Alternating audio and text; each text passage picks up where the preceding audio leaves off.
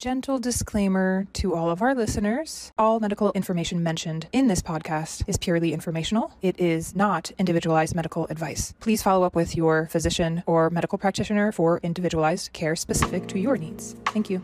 Hello, everyone, and welcome to the Know and Do Better podcast. My name is Dr. Melanie Carminati, and you all are in for a treat today. We have Daphne Javitch, health educator and founder of Doing Well. Thank you, Daphne, so much for joining me today. Thank you so much. I'm really excited to talk to you. So, for those who are not familiar with Doing Well or Daphne, Daphne overcame lifelong symptoms of stage four endometriosis through diet and lifestyle. This inspired Daphne to get certified as a health educator and become a health coach. In addition to her work with private group and corporate clients, Daphne appears on panels, which is how I connected with Daphne, and podcasts, and her insights have been shared widely in women's lifestyle media. Her approach is founded in nutrition, but emphasizes holistic well being, including sleep, stress management, exercise, connection and purpose, and routine building.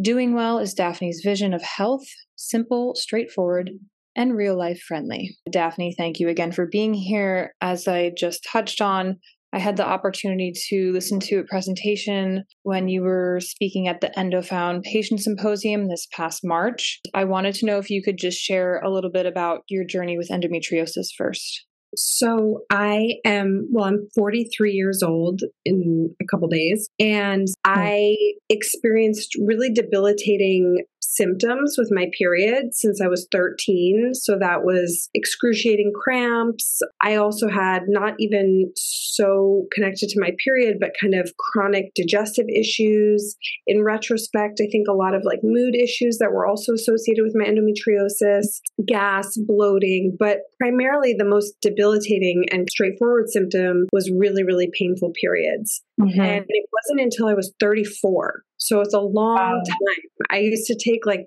12 Advil a day on the worst day of my period. Wow. I took muscle relaxers really frequently. I just thought this was what having a period felt like for some people. It wasn't until I was 34 that I was hospitalized after a cyst ruptured on my ovary and more cysts were discovered. And at that point, they kind of technically you can't diagnose endometriosis without a laparoscopy, mm-hmm. but they assumed after getting more diagnostics, more scans, that I did have endo.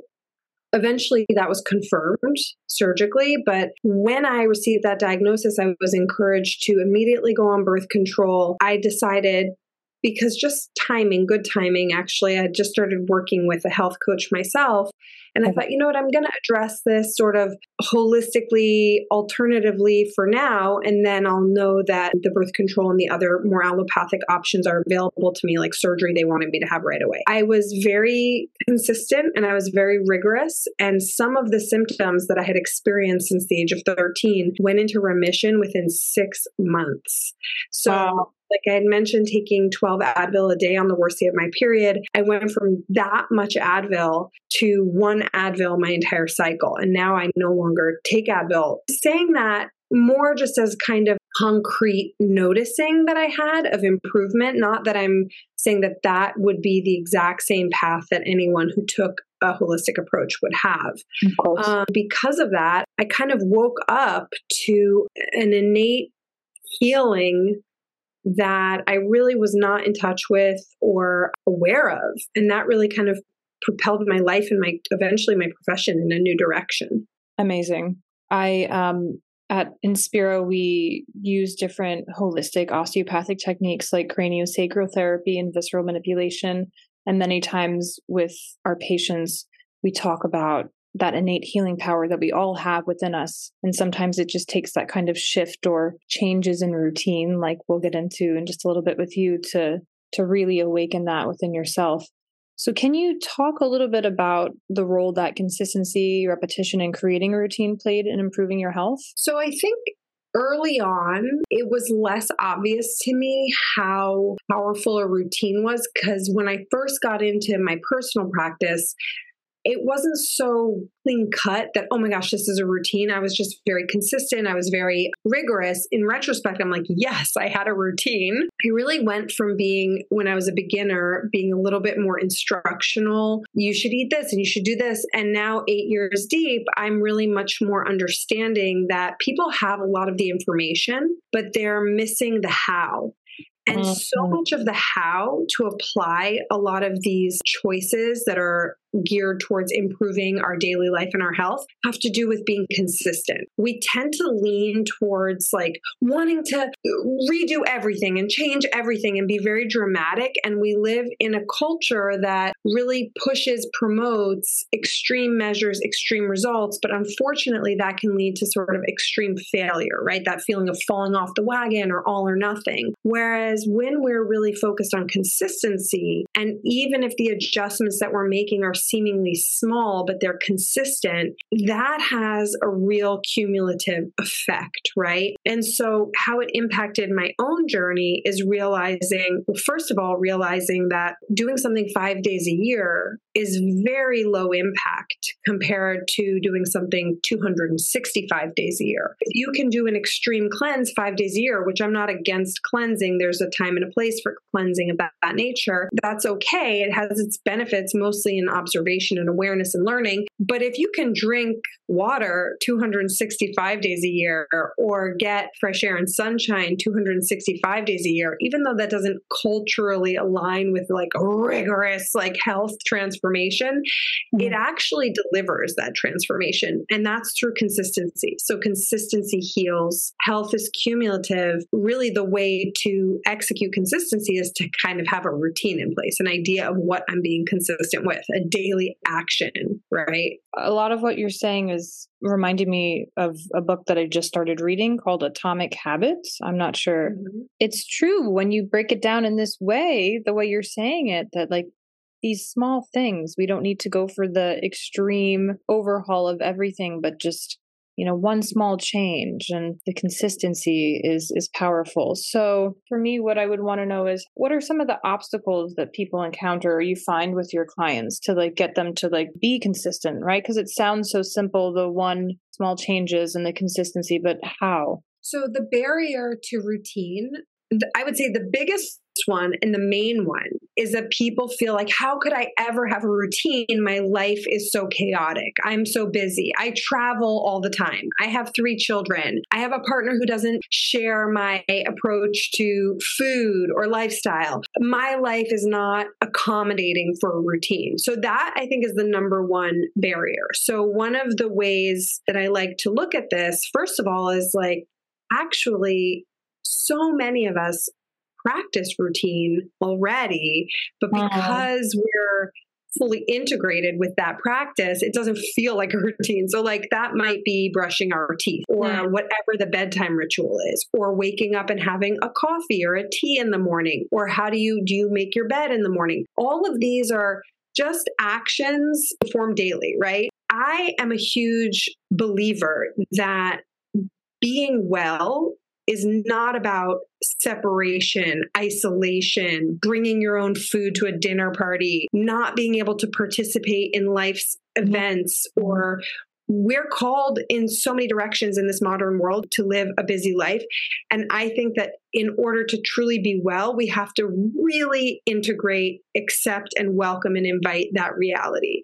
Mm-hmm. And I can assure you that there are plenty of things that you can still do that are routine oriented with a very rigorous life. One of them being waking up at the same time every day. Mm-hmm. So mm-hmm. we can't really control all of us what time we fall asleep, harder to control, but we can set an alarm and hold ourselves accountable to waking up, hopefully after seven seven to eight hours of sleep, but that's a whole other conversation, sleep routine, or drinking one to two liters of water every day. That's something that most people can do, whether or not they're having a very chaotic, busy, rigorous moment in their life. Right. Or pairing one or two meals a day with leafy greens and veggies. No. So it's not like a routine does not mean from 9 a.m. to 9 p.m. everything is scheduled. So that's another barrier is that it doesn't sound very sexy to have a routine routine. So I like them. So I'm not suggesting that you're time blocking every single moment that you're awake and making the it work for your routine. It's right. really more of a gentle beginning of actions that in a really astounding way is an entry point to going deeper into the practice, moving forward in the personal journey in a way that does not require us to grip and grab and strive. And yeah. it's much more natural, the progression. So natural that I work for people or with people for a while and then they're like i saw an energy healer and like suddenly i'm better and i'm like and also we've been working together for years making a lot of really committed yes, choices. Yeah. But it's so subtle what happens. It's yeah. profound but the tr- the actual progress is really interestingly subtle. So you just said a lot right there but one of the powerful things that i took from it i know like for me sometimes thinking of routine i think of being strict and, and isolating and not being engaged as much in certain scenarios. But I love that you shifted it more to a rhythm and allowed more space for expansion. So that's really beautiful and powerful too. I used to work in fashion mm-hmm. and mm-hmm. my understanding of health was really from an external perspective, what I looked like. My personal journey in the practice and why I remain so excited and energized by the work that I do is that it has really, really allowed me to develop and and kind of cultivate an awareness, an internal awareness that's not impressiveness and the remarkableness of the body's natural instinct to correct, to heal, to repair. I've really also adopted a real friendliness towards myself where there used to be a really mean voice. And I think that, mm-hmm. that idea of routine as being restrictive and punishing and has to be perfect or not at all, that is not what I've recognized to be a healing experience. Um, it really isn't. And I know for some people that's hard to hear because it sounds like, oh, this is not a strict enough or a more advanced pro- program or practice. It's actually very advanced to have to shift into accountability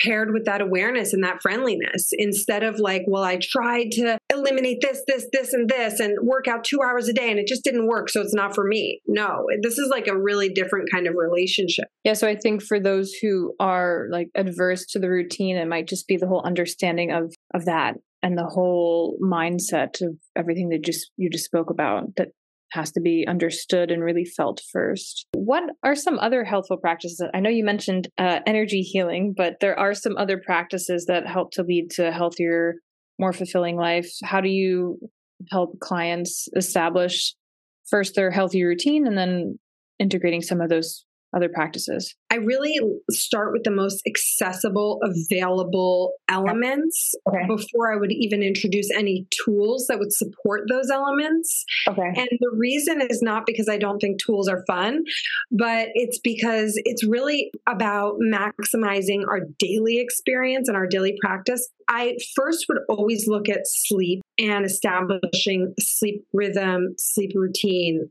sleep hygiene. Hydration is another area I'm really big on because it has such an impact. Um, fewer cravings, more energy, better elimination, brighter skin. So it's like a really simple thing that most people can integrate relatively easily. Of course, my approach is founded in nutrition. So it's a lot of crowding out the processed packaged foods and really creating an abundance of whole, natural, single ingredient foods, mostly leaves and veggies and fats and proteins. And obviously, exercise is another modality that's really powerful, but I like to look at it in a different way than typical exercise, which is not available for a lot of people, especially people who are dealing with chronic pain, chronic yeah. conditions, injury, or disabilities, connection, purpose, service. We talked a little bit about, and basic things like fresh air and sunshine. But I always kind of get into with my clients a bunch of specific tools that support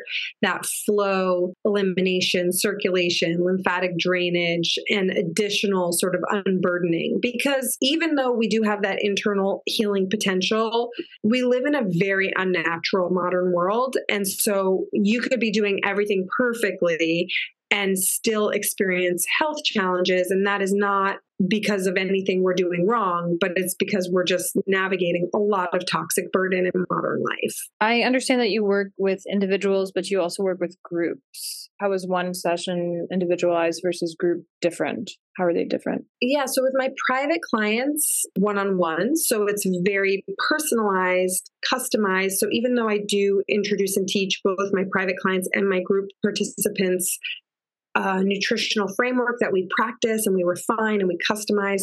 The private work is going to be a lot more depth into personal health history, circumstances, preferences. I can really get in there and do a lot more adjusting and get really familiar with a lot more personal information. The group, yes, I have access to some of that information and I definitely do customize and refine, and everyone is addressed individually through a whole system that I employ, the group has other benefits. You're in a group dynamic that is really helpful for experiencing and witnessing other people um, move through both challenges and wins, and the sense of community and togetherness and showing up and being there for each other.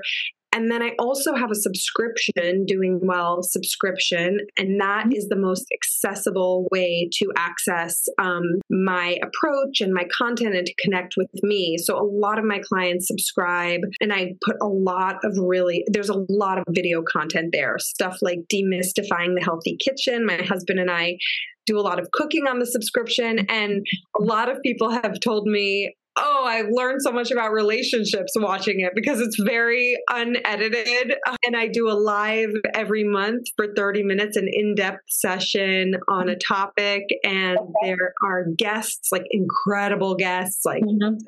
Hines, Michelle Williams, Janicza Bravo, Drew Barrymore, all these amazing contributors. So it's like a really great platform. And that's sort of the most accessible way or the most kind of entry level to get a feel for the approach. Amazing. What's the first step for someone that they can take towards leading a more uplifting, energized life with a healthful routine influencing this? I feel that I'm being a little bit repetitive, but it's truly because it's the most game changing thing and the most accessible thing is to start drinking a liter of water before 12 noon. The reason I say that is because it's really important to measure because people lose track of time, lose track of the day, and they don't know how much water they're drinking. Mm. So trying to get a liter in before noon is a really kind of interesting practice to see how much am I actually drinking.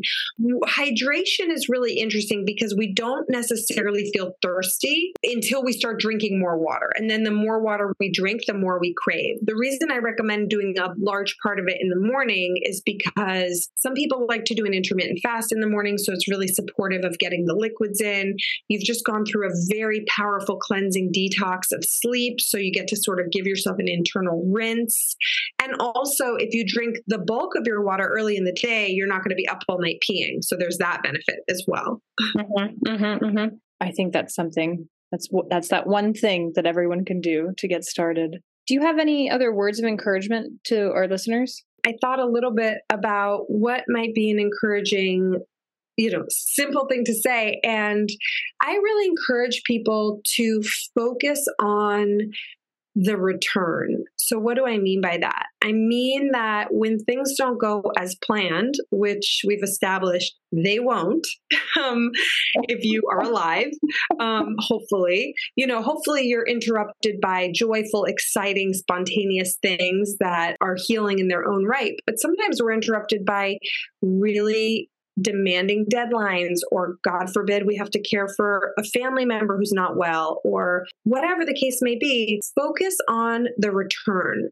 We don't want the interruption to cause us to come to a complete stop in our healing process, our practice, our routine, or our rhythm.